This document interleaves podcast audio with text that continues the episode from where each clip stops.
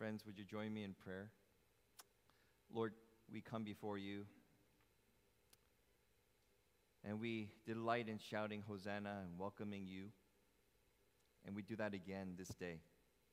In fact, every week, I think we need this reminder because we get off alignment and our life shifts off of you and into us into this world over and over again. So we thank you for giving us your word to center us, to return us back to your truth and to you. God, we don't want to just know about you, we want to know you.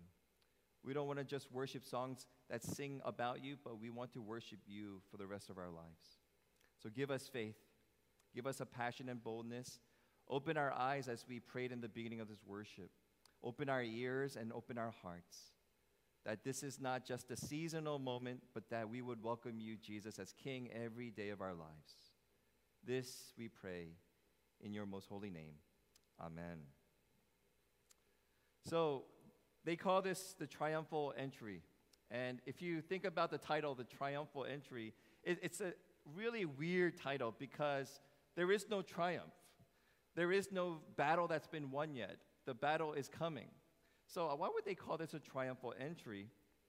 And it gets a little stranger because if you noticed, I didn't pick up on this uh, until this year. And, you know, I've been going to church my whole life.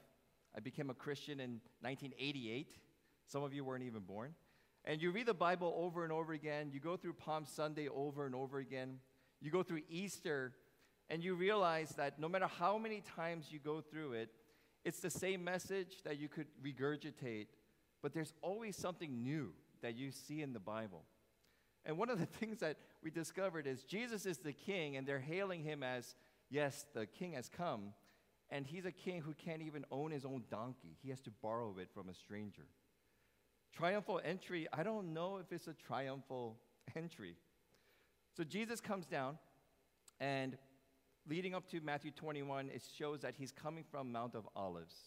He's coming from Bethphage, which they pronounce Bethphage, but it's easier in English to say Bethpage, and Bethany.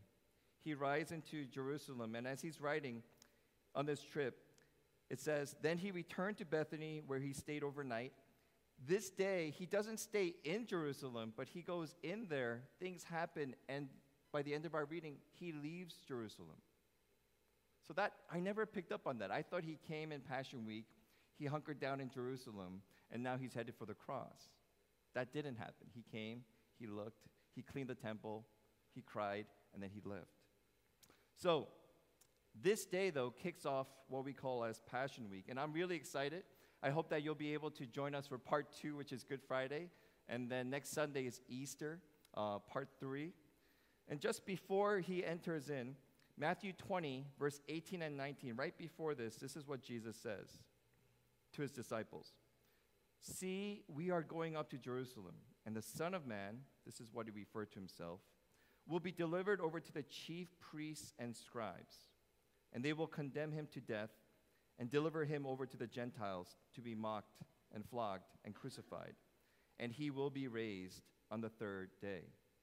Now, if there's a triumphal entry, why would he say that I am going and the purpose of this is for me to die, but I will rise again? And you could clearly tell disciples had no clue. They, they followed along, but they just didn't understand it. And so everything in today's text indicates one thing true, though Jesus would have made a wonderful wedding coordinator. If you read this text, I never picked up on this. Everything that you and I read today was prearranged by Jesus, it wasn't a divine power. He had scheduled the time, the place, he had scheduled even the donkeys. And he had scheduled it with the owners of the donkeys. Uh, it's not in the Bible, but he probably said, Hey, uh, at the beginning of Passover, I'm going to come and there's going to be crowds. I'm going to need a donkey. and somebody's going to come to you and say, The master needs it. And when he does, would you give him the donkey? And so Jesus had planned all of this. None of this was accidental. The timing of it was interesting. Uh, how many people live in La Mirada? Do you know the population? Anybody know? Oh, okay. At least one. So, so we, we have there's about 50,000 people that live in La Mirada. And then when Biola is closed, it's about 40,000. that might be actually true. No, but it's about 50,000. And so Roman census has documentation that during Passover, people from all foreign nations who identify as Jews come to pilgrimage during the Passover. Do you know how many people fill this city? 2.5 million people are flooding into Jerusalem. Now just imagine Olympics happening in La Mirada, 2.5 million people coming here. It would be just, just tight and traffic jam would be everywhere. And so Jesus picks of all times to walk into Jerusalem to declare, I am the king, riding on a donkey, letting them know the Messiah has come, was very intentional. But at the same time, it's balanced because if you have 2.5 million people who are looking for a new king, can you imagine, just imagine with me, what do you think would have happened if Jesus strolled in riding a majestic horse with his disciples flanked on his side? What is the message that would communicate to the 2.5 million people gathered there? You know, we are going to take down Rome. Jesus rode a donkey for numerous reasons, but one of the newest reasons that I think we, we miss is if 2.5 million people are riled up and Jesus comes in and says, Let's take them down, they would have said, Let's go. And Jesus could have won. He could have gathered enough zealots and followers and started a coup and a rebellion and Jesus could have won. But you and I know that's not how the story goes. One of the reasons why Jesus rode a donkey was the Old Testament representation of donkey was kings rode donkeys. That was true. But they rode donkeys because the war was already won. You're not going to ride a donkey into battle, you will die. You ride a horse into battle, but why would kings ride a donkey?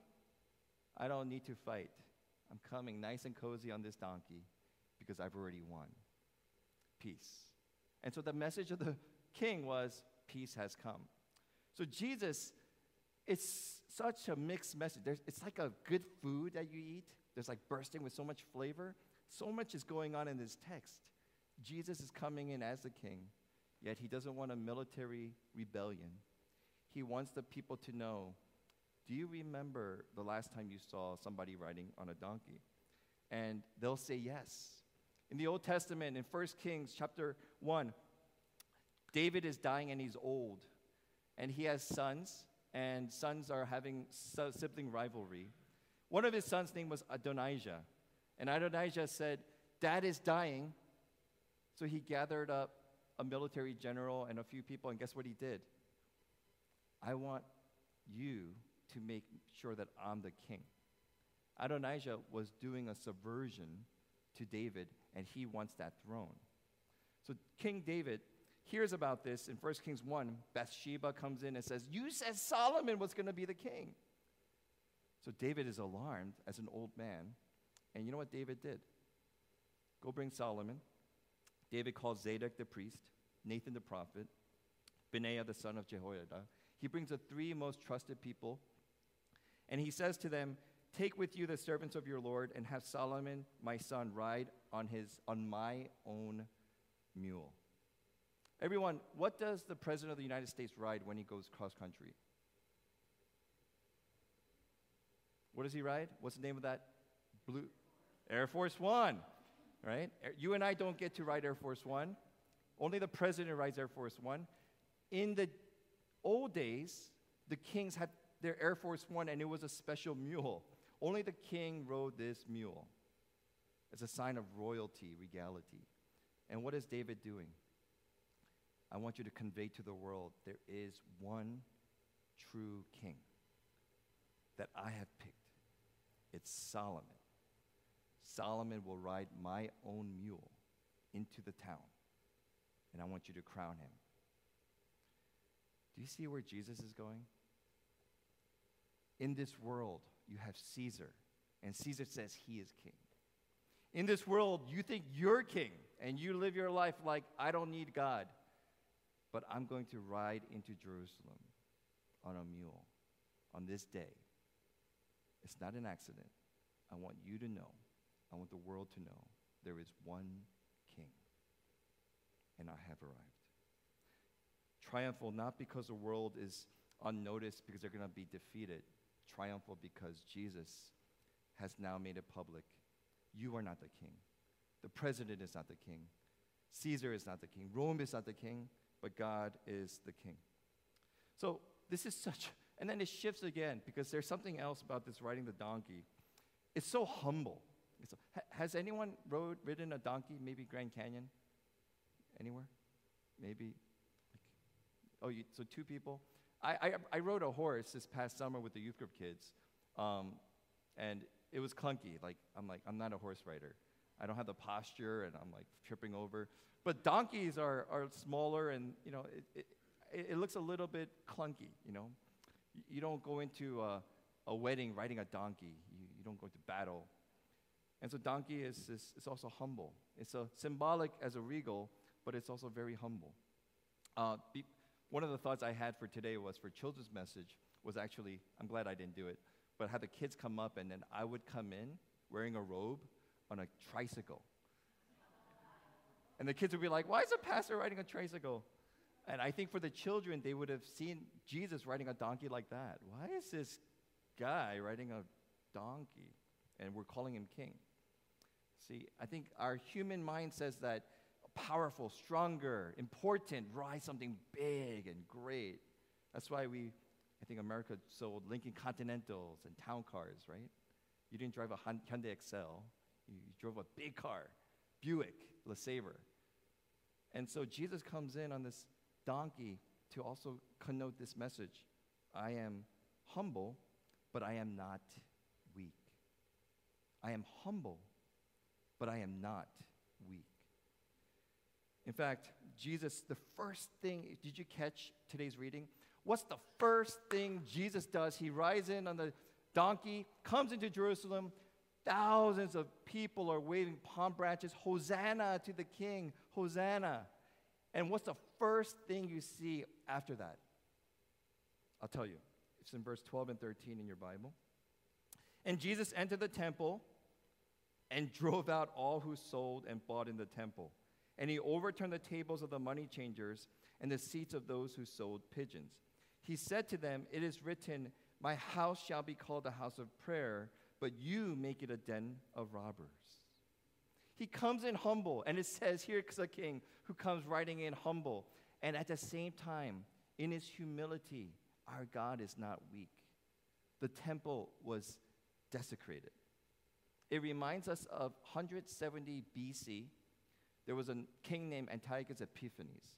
He hated the Jews so much, he took the temple and you, if you have Jewish friends and Muslim friends, what's the one animal they don't eat? Pork. And this king was so vile and hated the Jews. He said, If you worship Yahweh God, you will die. But he also went into the temple, went to the Holy of Holies altar, and killed a pig and sacrificed a pig on their altar. And he turned the whole courtyard of the temple into a brothel. So in, in an non canonical version of the Bible called the Maccabees, it's recorded there was a Jewish revolt. The Maccabee family rose up and they revolted against Epiphanes, Antiochus Epiphanes, and they won. And what the first thing they did? They cleansed out the temple, they washed it, they rededicated it to God. And guess what the people did? They waved palm branches as a sign of victory. They were renewing the temple back to God. What do you see Jesus here? He's humble, he comes riding in, but if you desecrate the holy place of God and you remove his glory and you think you are in charge, Jesus will come in and he wipes it clean. And in the same way, this is how he cleanses us. The temple today is not the building, are we in a temple? Raise your hand if you are the temple. We are the temple. And what Jesus does is he's humble, he rides in, and he washes out us and cleanses us and des- rededicates us for God's purposes. He is the king that's worthy of the palm branches. He is equating himself to God in numerous ways too, because in that same text, this is something astounding. Jesus quotes, Don't you know that my house shall be a house of prayer? I always thought he was quoting God, but other commentaries said something that really struck me. Jesus is actually literally saying, My house. This isn't God's house. Because I'm God, this is also my house, shall be called a house of prayer.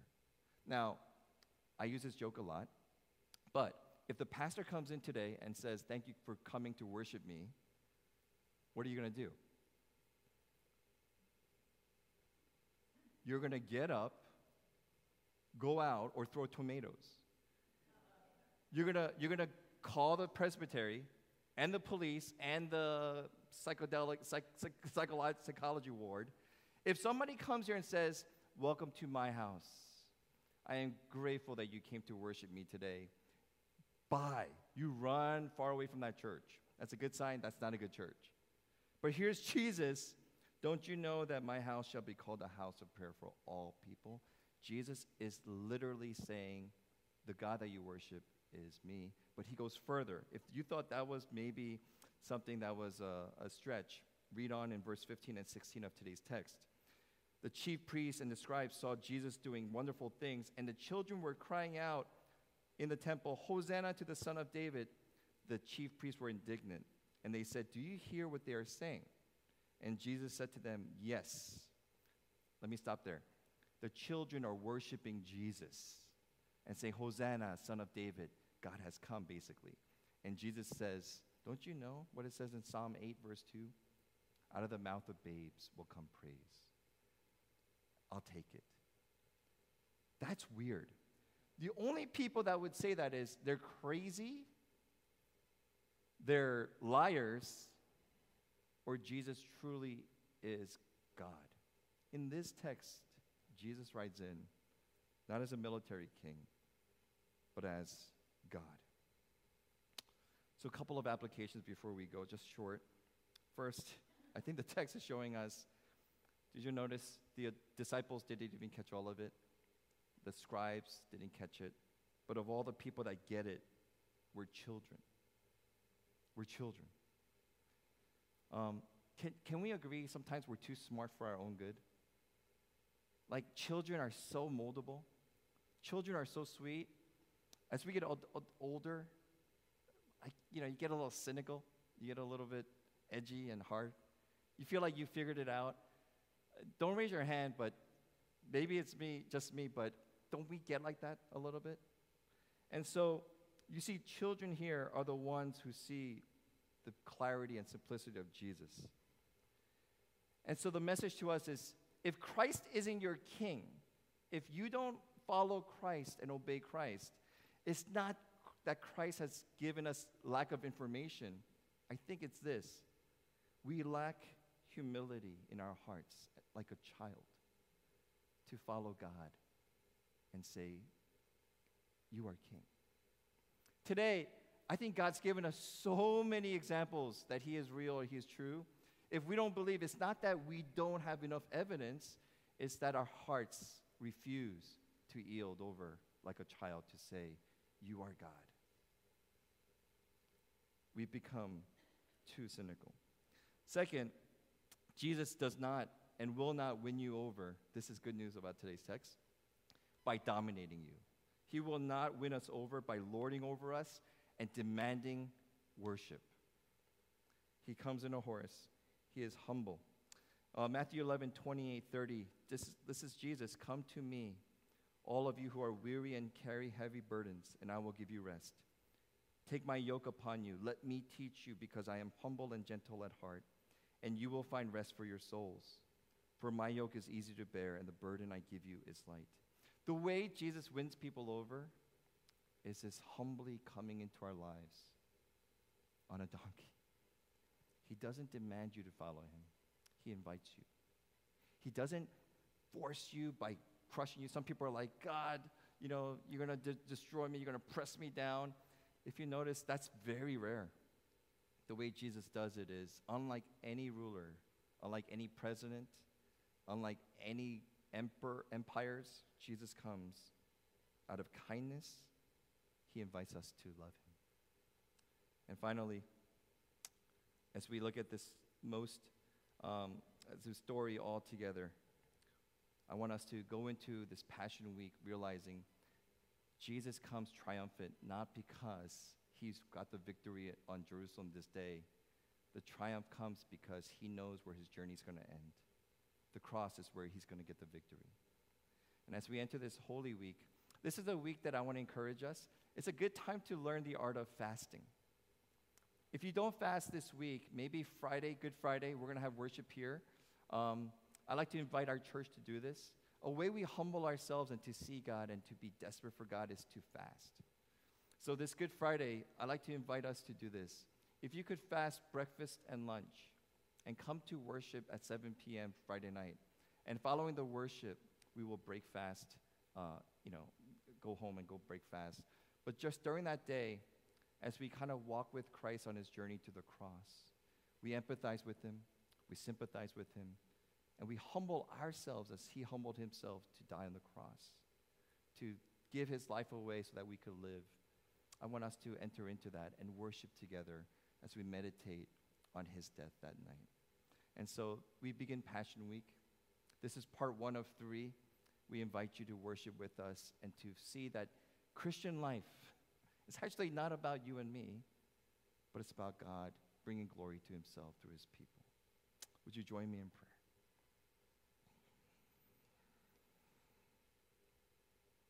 God, we look to you. We see your greatness, we see your wonders.